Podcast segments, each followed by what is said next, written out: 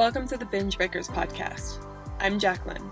I am here to teach you how I overcame bulimia and my binge eating disorder, and how you can too. Through simple steps of mind management, repairing your relationship with yourself, understanding your habits, and intuitive eating. Hey guys, I told you that there would be an extra piece of content coming out today. So I'm so excited to present to you an interview I did with Eleni Constantino. She is a friend that I found on Instagram who also has a lot of amazing insight to share on bulimia. She's gone through it. And today it's just an organic conversation between us, and she shares how she recovered from bulimia and her own stories. I hope that you enjoy listening to this, and I also hope that this interview can give you insight on someone else's story other than just mine. I think it's important that the more people talk about it, the better. And also, before you listen to this, I want you to know that this interview is actually on my YouTube channel as well and on my Instagram. So if you want to watch the interview and watch us talking together, you can also do that there instead of listening to it here. But obviously, you can listen to it here too. So, anyway, I don't want to delay this anymore. I want you guys to enjoy the interview. So, here you go right, hello everyone. We're here with Eleni, Eleni Constantino, and I say that slowly because I was mispronouncing her name earlier, so bear with me, guys. But this is a wonderful woman that I met on Instagram, and uh, she has an amazing page about bulimia recovery. She struggled with herself, and now she is a food freedom coach to strengthen your recovery and help you overcome your eating disorder. So I thought I thought having her on would be an amazing opportunity to share a different perspective since you guys may be sick of hearing me talk each week. And um, I think that she has a great story to share. So um, I'm going to have you speak. I wanted to ask you a little bit about your story first. Like, what's your background with bulimia? If you could share that with us, that would be awesome. Yeah, sure. So um, I became bulimic when I was 18. Um, I basically went through a hard time with my parents divorcing. Um, some people might not understand that, but for me, I came from like a perfect family where, you know, mummy and daddy loved each other loads, and I kind of idolized that. And then at 18, to find that their relationship was crumbling, and really fortunately, up until I was 18, I never really had any real big problems.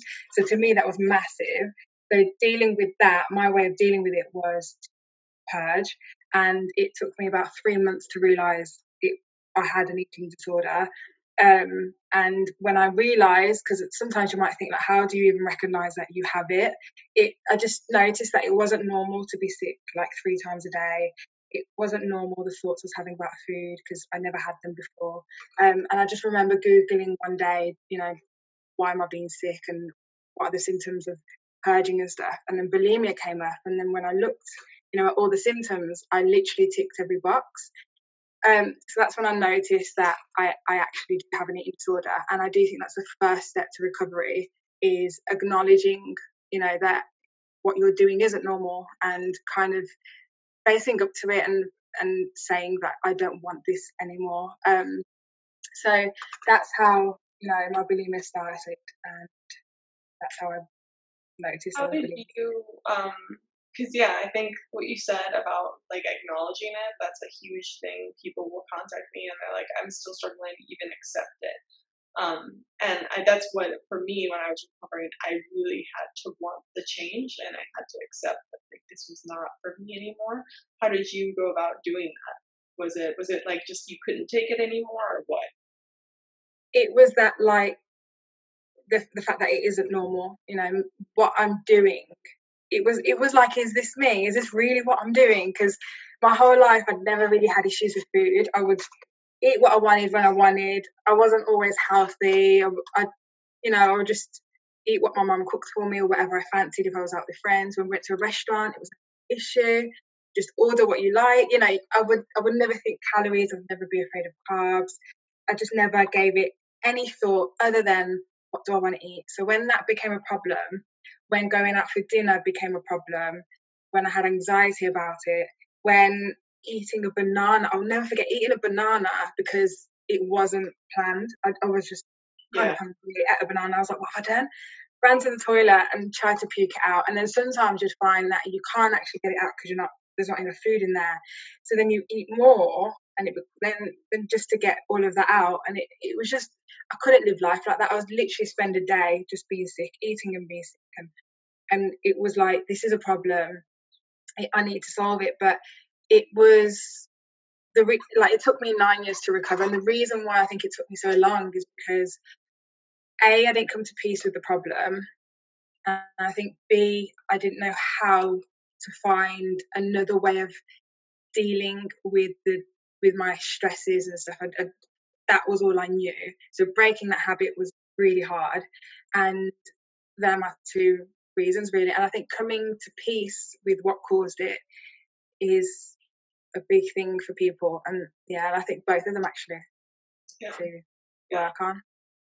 Um, with coming to peace with things, like I think it's interesting. I think I have a little bit different of a philosophy with you, but I, I agree that to come to peace with things, you need to like just accept it and you need to stop arguing with reality, right? So for you, it was a divorce with your parents. Listen, exactly yeah. that because I haven't spoke to my dad about it. I I was the one that was trying to like keep everyone together. I'm a, I'm like a, a pleaser. I'm a peacemaker. My sister's very like if you make her unhappy, she's telling you about it. She doesn't care the consequence. She's very like that. So we're quite opposite like that. So where her and my dad would like clash, I'm there trying to put the pieces together. And there came a point where I was trying to help them and then it didn't work and then i got the backlash of it from my dad and from that day i was like i cannot do this anymore i have to let this go and by doing that unfortunately i had to let my dad go and and some people might judge me from that but when you do that with someone and they don't your own father doesn't try to get you back as their daughter then you just think my decision there was the right one and it, it was a big part of my recovery. And he pushed me like that wasn't just that there was loads of other little things that he'd done but that alone was like do you know what? I can't do this anymore. You are bringing me so far down that i i'm important you know and i had to make that decision so i never actually got to talk to him about it he doesn't know that i'm bulimic he doesn't know the struggles i went through um, I never got to talk about our relationship or the relationship with family or anything like that. But I just came at peace with reality, like you said, yeah. and was like, you know what, I, I just need to move on. I, I need to focus on me and make me a better person. And then my way of correcting that part of my life is like for my future kids when I have children, that, you know, I'll do my best to make sure that, you know, as a family, we're very honest with each other and we don't let our children think that you know life is what you know like we're just honest and real and mm-hmm. you know i don't know yeah no it's a dangerous game like i think a lot of parents want to protect their kids from things to the degree that they they shelter them a bit too much and then kids think everything's perfect or that you or they think that i kind of grew up in a household and this is no diss to my parents um, where sometimes we just didn't talk about things. And i know they did their best i know they they tried but yeah. um that's not it's much better just to be honest and real. It might be uncomfortable but that's what you got to do. And it's funny um well, not really funny. Someone i got a very long email this morning actually and uh, i had just talked in a recent episode about accepting reality and also telling someone, like trying to tell someone your life is supportive. And I said, like, generally people are going to be supportive, or if they're not, just kind of accepting it and letting it go. And this person told me that she had told her long term husband or boyfriend, I'm not sure, about her eating disorder. And they had a really unhealthy relationship to begin with. And he held it against her, like complete uh-huh. opposite. So I think your lesson is kind of really important for people to hear because it's like you cannot change people. And you just like whatever they're going to do you have to just let it go and accept it. So i think that's wonderful. It is because if i'm honest being able to do that it made me be stronger in the sense where anyone in life they are treating me a certain way that and i'm not just saying they might upset me i'm, I'm someone who i'll go to and i'll tell you and i'm very open as a friend but if I've had a friend basically once that I felt like it was just too much. I carry the evil eye with me. It's um, an orthodox belief, if you like, where there's two parts of like jealousy. There's like jealousy and envy. So uh, jealousy where if someone say sees my hair and they're like, oh wow, I love your hair, but inside their head they're thinking, I don't know if we can say, but they're, they're like cussing me down and being like, oh, why she got hair like that and I don't, you know? Oh. But then you've got the good envy where it's like someone will say, I love your hair, but inside they think she's so lucky. Like, how pretty is she with that hair? You know, there's like two ways. Mm-hmm. So the evil eye, in my belief, kind of blocks off the bad energy and it keeps that bad energy away from me. So I had this friend around me that I literally felt like I had to have the evil eye on me because there was just this jealousy about her. We had similar upbringings and um, I could just feel that because because I was more free, my family where she wasn't, I just felt that energy. So I basically had to cut that off, and it caused other consequences. But that relationship with my dad, being able to cut that off and going, do you know what, I'm better than this. I I deserve more. That self love right there has allowed me in my life so far to do that with other people. You know, I've been if I feel this isn't correct and we are better off separate, I found it easier to do that because I'm like, if I can do it with my own flesh and blood, then why would I not do it with you or you, you know? Right. And I think part of that came from you, like you have a level of respect for yourself now. And I think that's yeah. where a lot of people in recovery or when they're struggling with bulimia or eating disorders is they don't have a lot of love for themselves. And exactly, they and, don't. Yeah, they don't feel deserving, and and they should. Right. Can I ask how you came to that self love kind of state? Because I'm sure at some point you weren't there. Like, is there any specific things that you did to get there? Yeah, I mean, you're right. I like I look at, back at photos now, and I'll remember exactly how I felt, and I'll remember like how horrible I felt about myself, how low self confidence I had, and things like that. And I was always conscious about my body image and you know how I felt fat. And I would compare myself to say a slimmer friend, and I would still think. No, a friend that was like maybe the same size or a bit bigger, and I would still think that I was bigger. Like I literally had body dysmorphia badly, and um, yeah, so the way I came over it, it wasn't just, it was like over a whole journey. So, um, I, it was about when I was 24. So I became bulimic at 18. About when I was 24, when I graduated from university, I moved to Manchester and I joined a gym there. And I just had this whole, no one knows me. So I can go to the gym and I can make a mistake and no one's going to judge me. It's okay because no one knows me. So I don't know why that was an issue because now I don't care know where I live. I live where I was grew up, but I don't really care what people think like that. I'll just do my thing. Um, but in Manchester, so in the beginning of the journey, I joined a gym and I just started classes because I didn't know what to do. Started classes and built up my confidence that way, and you know made a few friends here and there. And then I started looking at YouTube at different exercises you could do. So then I took it into the gym on my own, and I started. Um, you know, doing a bit of cardio, a little bit of weights, and then I saw my strength grow and I liked that feeling. And then I saw my body change. You know, I was losing weight, I was toning up, and I liked that too. And I started to enjoy the fact that hold on a minute, I am in control. I'm in control of shaping my body. You know, I people with eating disorders, they'll be afraid of carbs or they'll be afraid of eating chocolate cake, but they can't understand moderation and they can't understand that if you have cake, it's okay. You're not going to get fat. But yes, if you have a whole binge on cake consecutively, yeah, you're going to put on weight. You know, it's it's about understanding it, but it's also about being ready to understand it as well. Um, so then after I got into like the gym a bit more, I then looked into food prepping. So I started to, you know, look at my height in comparison to my weight, in comparison to my activity level and my age and all of that. And then it gave me what like my diet macro should be. So from that, I then went into meal prepping. I didn't always stick to it. I'd sometimes pick here and there. Obviously, I'd still go out for dinner and it'd be too much and I'd purge. I'd have my meal plan, but then I'd get I'd get stressed and I'd purge. I'm not saying I was fine then. I'm just saying that helped me understand food a bit more and be okay. You know, if I've planned the next couple of days, I know I'm going to be okay. It was like that kind of eased me into it. And then from there, people started noticing the changes and they started saying, Why don't you think of going into bodybuilding?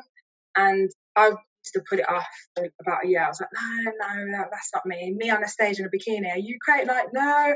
And I, I used to always put it off. And then after a while, I thought, I'm going to look into it. So I went to um, the Body Power Expo in Birmingham, which is a huge bodybuilding exhibition, and I got talking to people there. Then I started looking for a coach. Then I continued with the gym, you know, built up my um, my strength. And it was everyone was like, you basically understand food and you're okay with you know being strict. You you're okay with spending a lot of time in the gym. Why wouldn't you take it to the next step? So I just thought, okay, let's let's give this a shot. And um, bodybuilding it kind of helped me where I had someone telling me what to eat, that it was okay. You know, she said eat you know one, two, three to five, and I stuck to it. Now, during my bodybuilding, I she didn't know this. I didn't want to get judged by her, as no one knew, no one other than really close to me knew that I was bulimic. And at the time, I should have told her, but I was too afraid that I would be judged. I was too afraid that she wouldn't want to coach me. She would say, "No, this isn't healthy. You're not getting on stage." So I didn't tell her. And um, throughout my competitions, I was bulimic. Um, I just wasn't as bad. It would be like once a week, or if she gave me a cheat meal, I would eat it, then feel guilty and then purge or whatever. But that really helped me. And then I got to a point where I just got sick of being sick, you know? Like I started like my stress would be going to the gym, you know. So if I got stressed out, I'd go to the gym and then I feel good about myself. And yeah, so it, I think it was just a combination of things. It was like so many years on, I was just sick of it and I had to change like my career. So I'm very into hospitality at the moment. And I had to move away from hotels and being around food and beverage and restaurants and be more office based. That is not me. I'm very a people person. And um, yeah, so I, it was kind of, you know, and it's like my whole life is revolved around this. I have to change it. I can't. And I always used to say as well, like, I, I wouldn't ever want to have children until I've sorted this out. I just, I wouldn't want to be sick while I'm pregnant. I wouldn't, I just wouldn't want anything like that to happen. So, um, yeah, and then it got to the point where I met my partner and I remember when we met and we just we just got talking because he knows I'm into bodybuilding and he's a personal trainer. And he was saying like, oh, I could never be with someone with an eating disorder. And I just crumbled inside. I was like, how how do I tell him? How I can't ever tell him this. And then I thought I have to fix it because will pick up on it. Because as as secretive as we are, they could pick up on it. I don't know the smell in the toilet or the fact that I've just eaten all of that and I haven't put weight. I don't know. I just thought he's going to pick up on it. So um, when we first met, there was times where I would be sick, and from purging, I would get like scars on my knuckles from forcing my hand down my mouth that my teeth would scratch it. And I remember he'd be like, "Oh, he grabbed my hand once. He's like, did you burn yourself?" And I was like, "Yeah, yeah, yeah, yeah. That that's it." And I just couldn't tell him. Or like I'd get you know like blood dots around my eyes, and he would be like, "Oh, what have you eaten? What are you allergic to?" And it, you feel bad because you're thinking I'm lying to someone that I love, but I can't tell them because what if they walk away because they said that they couldn't be with someone with an eating disorder? So it literally took took about five years into me knowing him where I just got to a point where I thought, I'm just I'm just gonna have to tell you because this is me.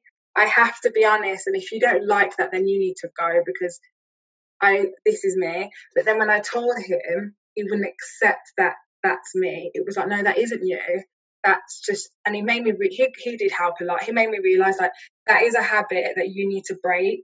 Like if we're going to work you need to stop it because that's going to get in the way of a relationship. You know he was like i can't go to restaurants and you're worrying about what you've eaten. You need to enjoy food. And he has this whole different mentality about food where he eats for pleasure and he sees it as yes eat that donut but then go in the gym and exercise it off and turn that into muscle you know he's he's got this whole different way of thinking that it's been so uplifting for me and it's helped me so much with my whole image of food and knowledge on it that him saying that, I was just like, you know what? This is someone that loves me, believes in me, and just knows that I'm better than this is right. And it went from stop being sick for him to then for me. So I stopped in like May, and then five months later we had this massive argument, and I was like, right, I'm gonna I'm gonna be sick, and I ate my feelings, and I remember standing over that toilet and being like,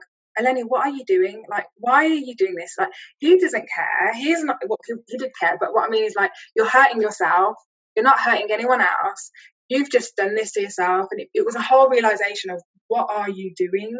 This this isn't fun anymore. You don't you don't want to do this. And I remember being sick, and then he sat down and we spoke about it. And since that day, I just, I mean, I get times where I might overeat, but there is just no chance I'm going to be sick because I've understood now I'm letting myself down and I don't want to feel that guilt, you know? Right. I think it's interesting that he said to, um, he disagreed and he was like, that isn't you. You know, it's just yeah. something that you're doing, which I think is really important to associate with. Like, people identify with bulimia. And I like that you phrase it as I was sick um, instead of and I don't even, I just phrase it as like I used to binge and purge, I used to be bulimic, that kind of thing. But like you associate it as I was sick or this was something that was an external thing. And I think it's really important to associate. You are not your disorder. And I even think while it is an eating disorder, like saying it's a disorder kind of puts all this importance around it and like now it's just a habit and it's something that you're doing it's not you and so i love that he was yeah. able to say that like, did you ever call your eating disorder a, a name? Like, was it ever like an alter ego to you, like another? Yeah, well, I was through when I first kind of was heavily into my eating disorder. I started listening to a lot of books, um, and one I forget her name, but she has this famous eating disorder book where she she really dramatizes her anorexia and bulimia, and uh, yeah. I think she called it a name, and I thought about doing it. I thought I, I kind of said it was like the monster within me, but I eventually yeah. stopped that. It just didn't suit my personality. I'm not a very dramatic person, so yeah. that might be why too. But no, I I never really ended up calling it that. I just thought it was me and me alone, and yeah. um, technically it is. But the good thing about that is like it means that you do have control and you can stop it. It's a choice, you know, and people don't like to hear that. And you shouldn't feel guilty because it's a choice. You should just know, like, yeah, it's a choice and you can stop. It's just hard. Yeah, so that this is what my partner said. So he was like, You are making a choice. There's a choice when you when you have that argument, that debate in your head, you there's there's that say if you want to call it your eating disorder, and then there's you, you having that conversation. Then, if the second stage is you'll go to eat something, but as you're eating it, you there's a thought process to it. You know, you're going to grab the biscuit, say, then you're eating one, you're eating two, and you know the conscious you is going, "This is bad. This, you're going to end up being sick. No, you really need to stop." And then the, the other side, the eating disorder side, is like, "Yeah, one more, just go on, just eat the whole pack." That's what's happened. This is what's happening. So my partner was like, "It is a process. You know, there are stages." and you are in control. You have to stop at some point before you get to that toilet. And even when you get to the toilet to be sick, can still go, no, do you know what? I'm not going to do it. And that helped me really understand. Because I thought, do you know what? I am in control. I, I'm just choosing to let it win. And I need to stop it at some point. So there'll be points where I'd almost go to be sick and I'm like, no, no, no, I can't. Or there'll be points where, like, I've, I've done it recently, like this past month, where I'll be upset about something and I've gone downstairs and I've just picked something and I'm sitting there and I'm doing it and I'm like, Eleni, you this isn't good. You're gonna hate yourself for the day. Like you just don't do it. Just stop. What are you doing? And I literally put it all away and I was like, oh, that's so silly. And I'll, I'll walk away because I know I recognize that I'm eating my feelings. And then when I talk about it and I say, oh my god, like am I recovered? Because I still have these thoughts. And then I think, Eleni, you're human. You know, it's easy to get caught up with I'm I I was bulimic and I still have these thoughts, am I recovered? But it's like, yes, a normal person who's never had an eating disorder, I'm sure they still go to McDonald's, they're queuing up, they're thinking, I really shouldn't be eating this. Now I said I'd start a diet and now I'm now I'm cheating on the diet. then they'll buy it, then they'll eat it, and they'll feel guilty. Do they have an eating disorder? No, they just tucked into a little guilty pleasure, and then they got over it, but they still had that thought process. Know, so there's that whole thing of going, yes, I am recovered, and it's okay that I still have these thoughts, and I still, I still can emotionally eat. You know, if I'm upset, I might eat a chocolate bar to make me happy in that one moment, and that's okay. You know. I think it's important just to not beat yourself up in the process. And I like that you're like, I went downstairs and I started doing it. And then it's like, no, what are you doing? And you said, like, that's silly. And I think that's like the point you want to get to because a lot of people, when they make them those mistakes, they're like, of course I did this. I'm such a failure. Like, you know, yeah. it's never going to end. And it's like, those thoughts aren't useful. Like, stop thinking that and stop choosing to think it. And I still have thoughts like that too. Like, um, the other week or something, I was, I just had like the urge to do it like three days in a row. I was like, you could do that right now and it wouldn't matter. You're stressed out. What does it matter? And it's like, and you know how to, how to recover again, which is like a really strange thought for me. It's like, no, it's like a crazy, a crazy person on. You're like, uh, no, we're not going to do that. That's the person. That is the person. yeah. yeah. yeah. I, I did call mine another name. Um, not many people know about it, but I, I did call mine another name. I don't know why, but she had a name, and I was like, she is the evil side.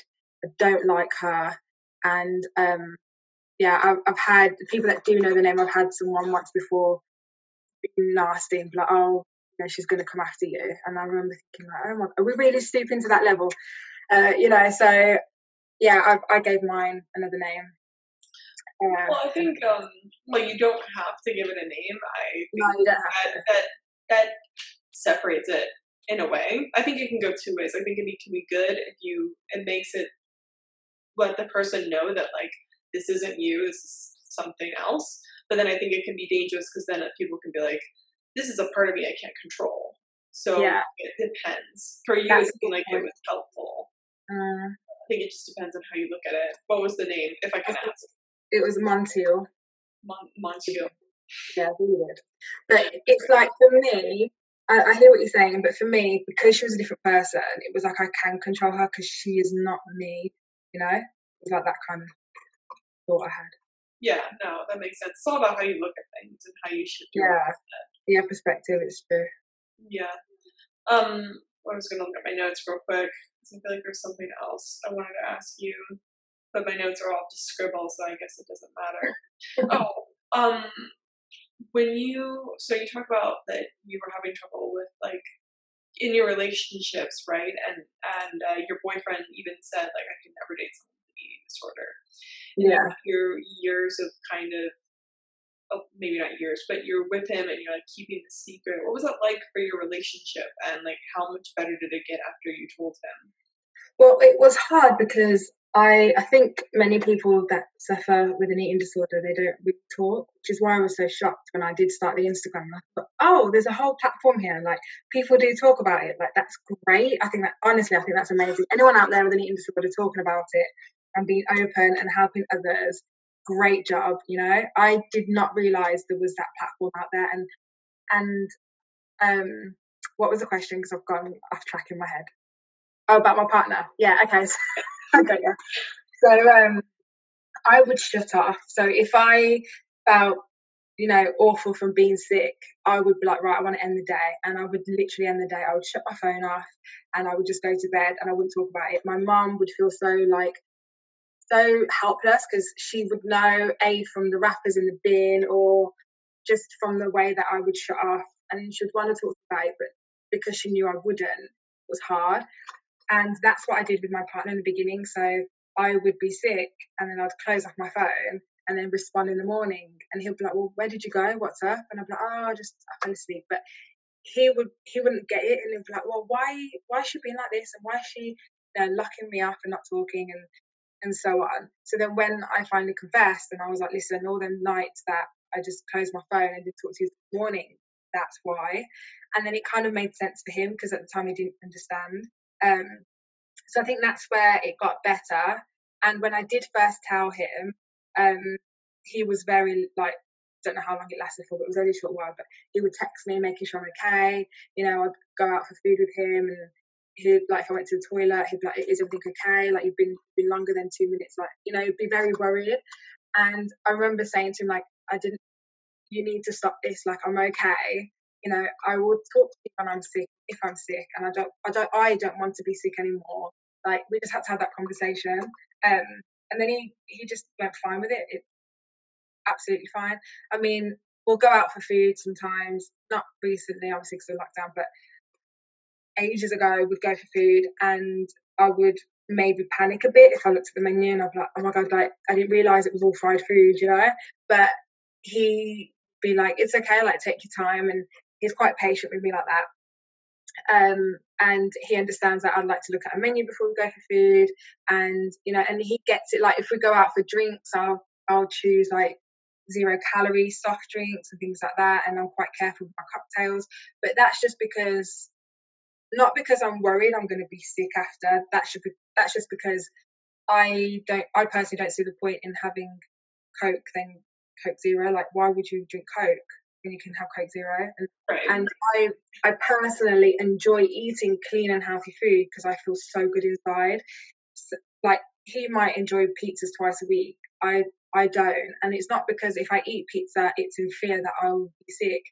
It's mainly maybe it's in fear that I will get fat, but it's also I just don't want that inside of me. It's not going to make me feel any better. And when I do eat bad food, it's just genuine because I want to taste that food. You know, a burger does sometimes taste better than chicken breast and rice. You know, so that's that's why I'm quite careful with my food. It's not because I'm afraid of being sick. It's just I feel better when I eat well. Um, I think so I think that's should be. sorry, my bad. It's okay. No, I think that's a a good point because a lot of people in recovery, I again, this might be a bit controversial, but it seems like I understand some people need to gain weight to be at a healthy um, healthy range, but people think uh, I think a big fear of people trying to recover is that if they recover, they're going to gain a bunch of weight and they're only going to eat foods that maybe aren't healthy, like because they just Yeah. have no restriction.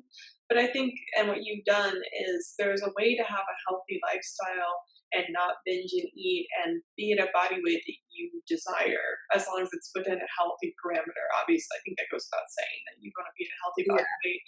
Um, but uh, you, were there any tips for you with like choosing healthy foods and not, and then also enjoying some foods in moderation that you give? Because like my tips are always like start adding in healthy foods and not getting rid of bad foods. And so the more and more you add good foods, good bad, Yeah. bad foods in, I know that they're not good and bad, but you know, like the more times you can add some broccoli alongside your pizza, then you're Yeah. eating some healthy foods without even trying. That's what I mean by that. Yeah, you see, I think like I put a post on, I think the other day or yesterday, but it was like allow yourself to eat foods, and when you say bad foods, I think it's more foods that people are scared of. So for me, I had like no control on peanut butter. Like the peanut butter in the cupboard downstairs was talking to me, like no joke, and there was like no peace in my head. Like now, I can have peanut butter in the house, and I could not open it for three weeks, and I, that won't even cross my mind, you know and it only crosses my mind when I realise, like, wow, I've actually come quite far because I didn't think I could ever be normally peanut butter. And I see that everyone has that kind of food. You know, some people might be brownies, but might be the same as me, peanut butter. Some people might be crisps. Whatever it is, that's their like bad food, if you like, that they fear because they don't have control over. And I think one part is it's more the mentality side. So it's the way you view that food. So I would see as if I had a bit of peanut butter, I'd be like, that was so naughty. Now, I might, if I was bad, I, I might as well be really bad and eat loads and then be sick. Whereas now, it's like I have peanut butter and I often weigh it because it's so deceiving. You know, you think 15 grams is like this much, but it's really like this much. And so I have to wait for that purpose. But it's like I will eat it and I'll enjoy it, and there's no pressure around it. So it's like someone who really wants a brownie, they'll put all this pressure around it, and then when they finally eat it, they'll feel bad about it, and then they'll go feel guilty, or they'll hate themselves, or they'll purge it, or they'll they'll kind of like punish themselves and not eat for three days. And that doesn't need to be the case. That is the unhealthy part, not the fact that you ate the brownie.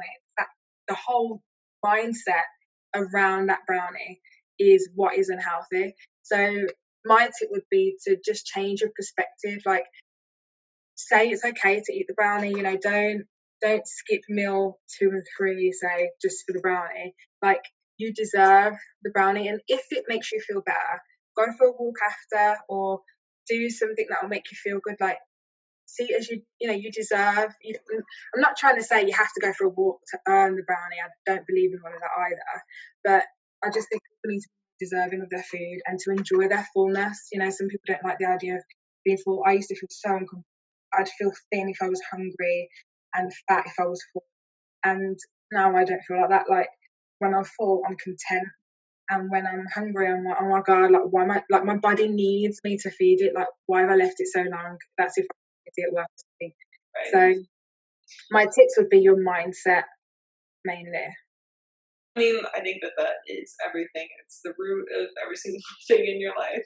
And yeah. I sound like a broken record on my podcast, but I think it's like think about what you're thinking and is it justified? Like feeling bad about the brownie, is it really justified? And even if you had like pizza six days in a row and you didn't even like, let's say you're eating more than you're expending, so like you are gaining a bit of weight, like is it really justified to hate yourself for that? Like there's no like it's irrational. And people know that for sure, but they maybe know it intellectually, but they don't actually let it sink in and they don't put it into practice that they shouldn't be doing that.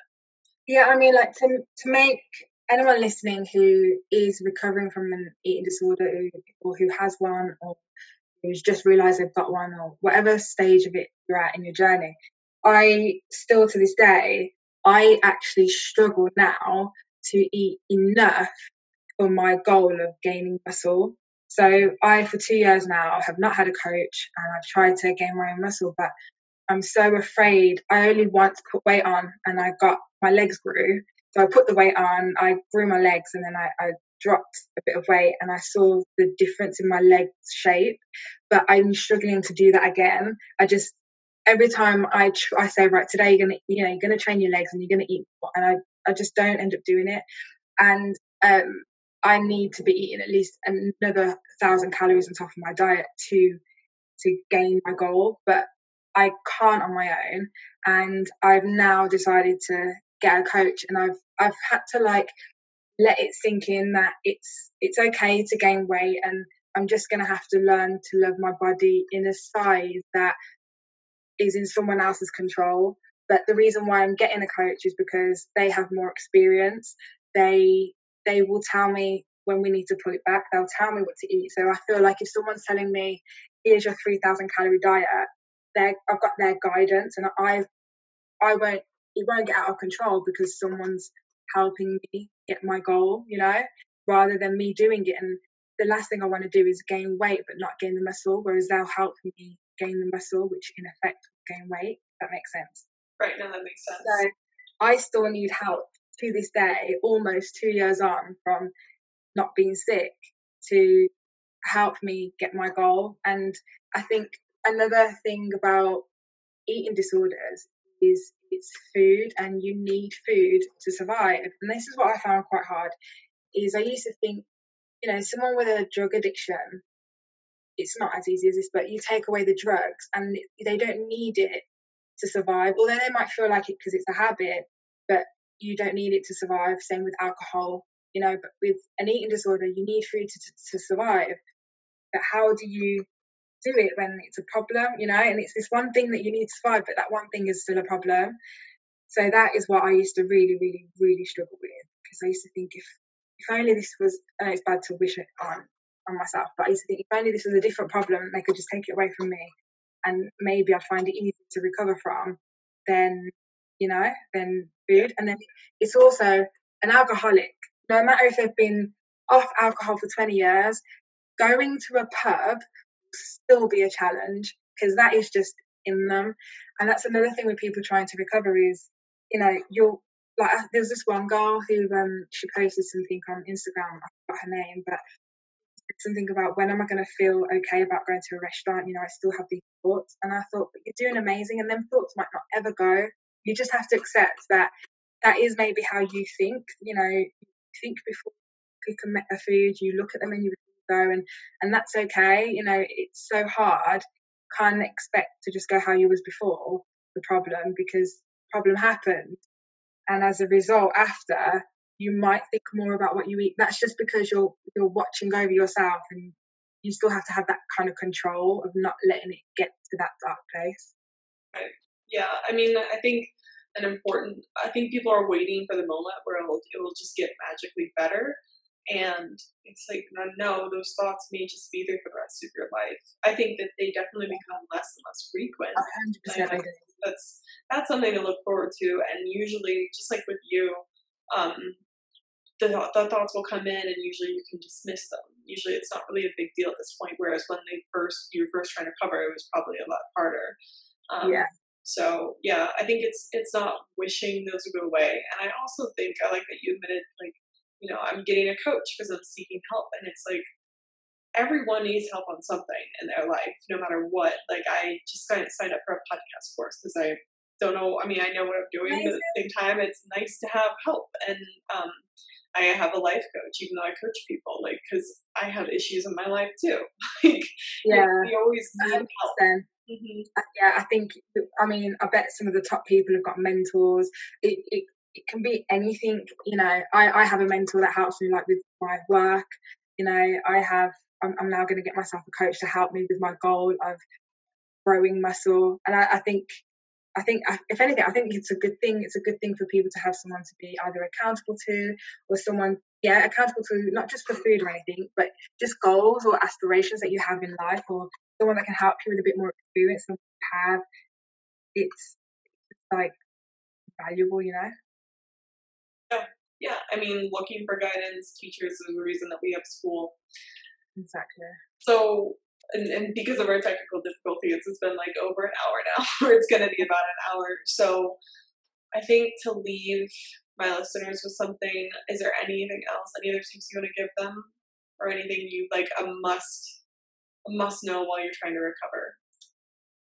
Um, a must know is, I would say that no matter how many times you fail, you just can't give up. Like you you might go i remember going 100 days. I had this one thing i tried was um, i had a calendar and i'd mark little sticker stars and the days i wasn't sick as like a little win trophy thing of great a little sticker star because i haven't been sick today.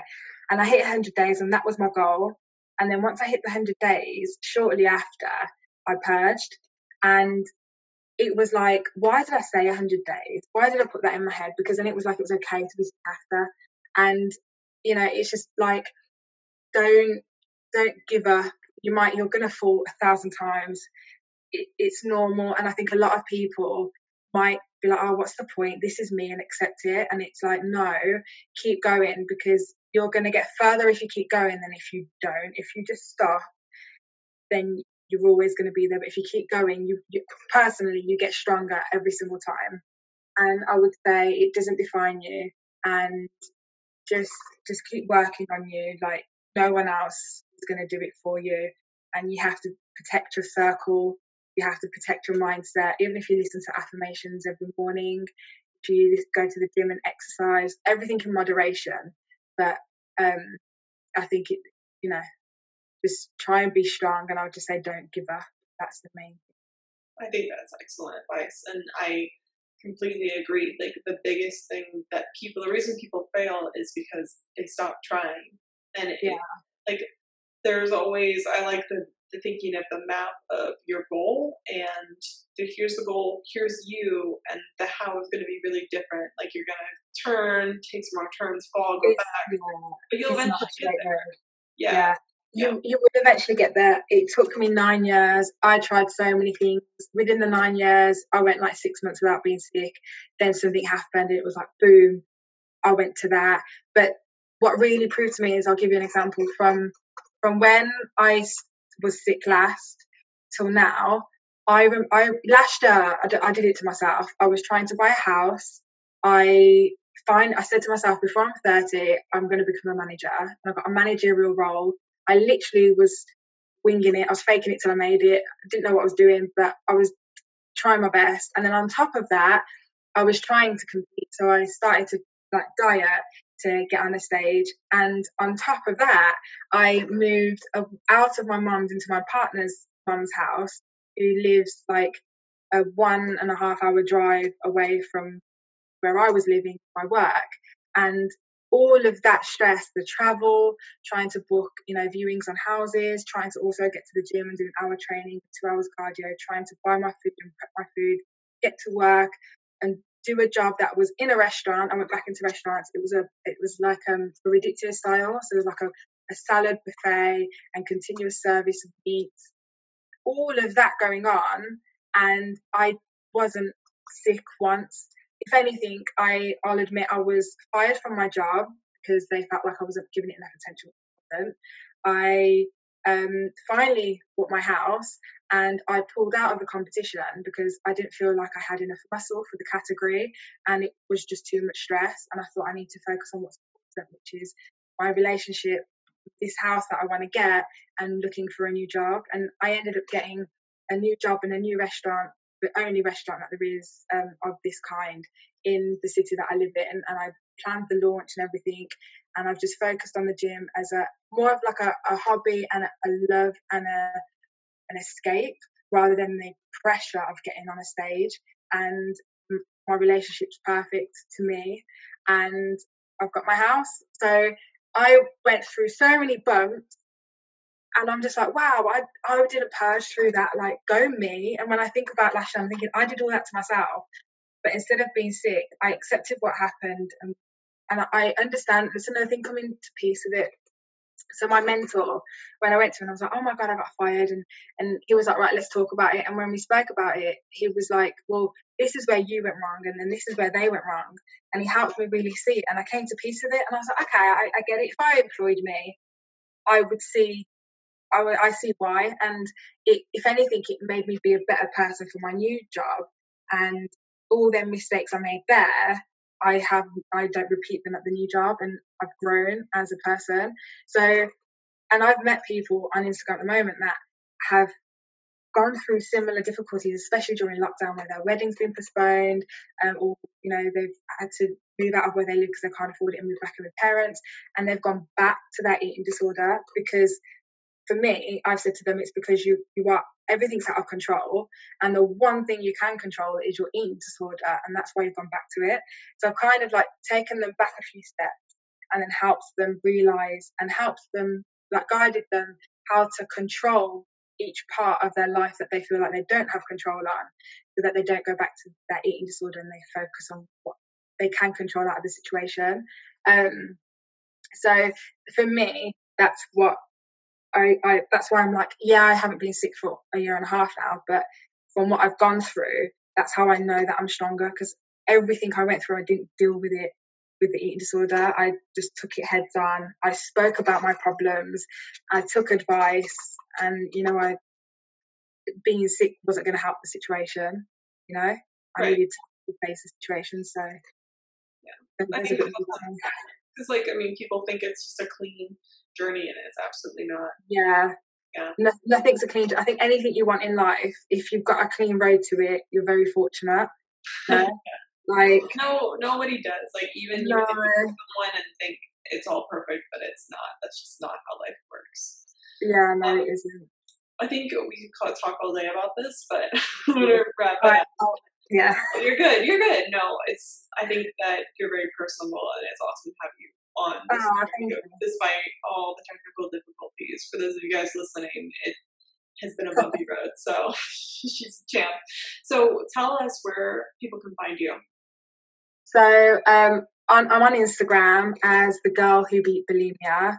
Um, my page has been up for two weeks at the moment. So give me some love, give me a follow, message me. I'm, I'm happy to hear from anyone. I'm happy to support anyone who needs it. Oh, that was the interview, guys, with Eleni. I really hope you guys enjoyed that. Please go show her some love on her Instagram. She posts a lot of inspirational things, and it's just a really wonderful, vulnerable, and important page. So I highly recommend you go check out her Instagram. And of course, if you're checking out her Instagram, check out my Instagram too give us both some love and follows. We're both new there. And then if you want to work with me, if you want to take these steps further, the best way to recover is to have someone helping you one on one along the way. And my coaching includes weekly coaching calls with me. You get 24 7 support from me. I give you a hotline to call and text if you need it in the moment. And then you also get a downloadable program. All of those things are how I coach you to recovery and beyond. So, anyway, like I said, I am currently talking over this. I'm at my parents' farm right now. If you want to see pictures of that, you can go to my Instagram. I've been posting some stuff there. It's been really fun. I hope you guys have a happy 4th of July, or for those that you guys that aren't in America, I hope that you're just having an excellent weekend. I hope you're relaxing right now and appreciating the little things and enjoying life. If you guys like these interviews, let me know. All right, bye, guys.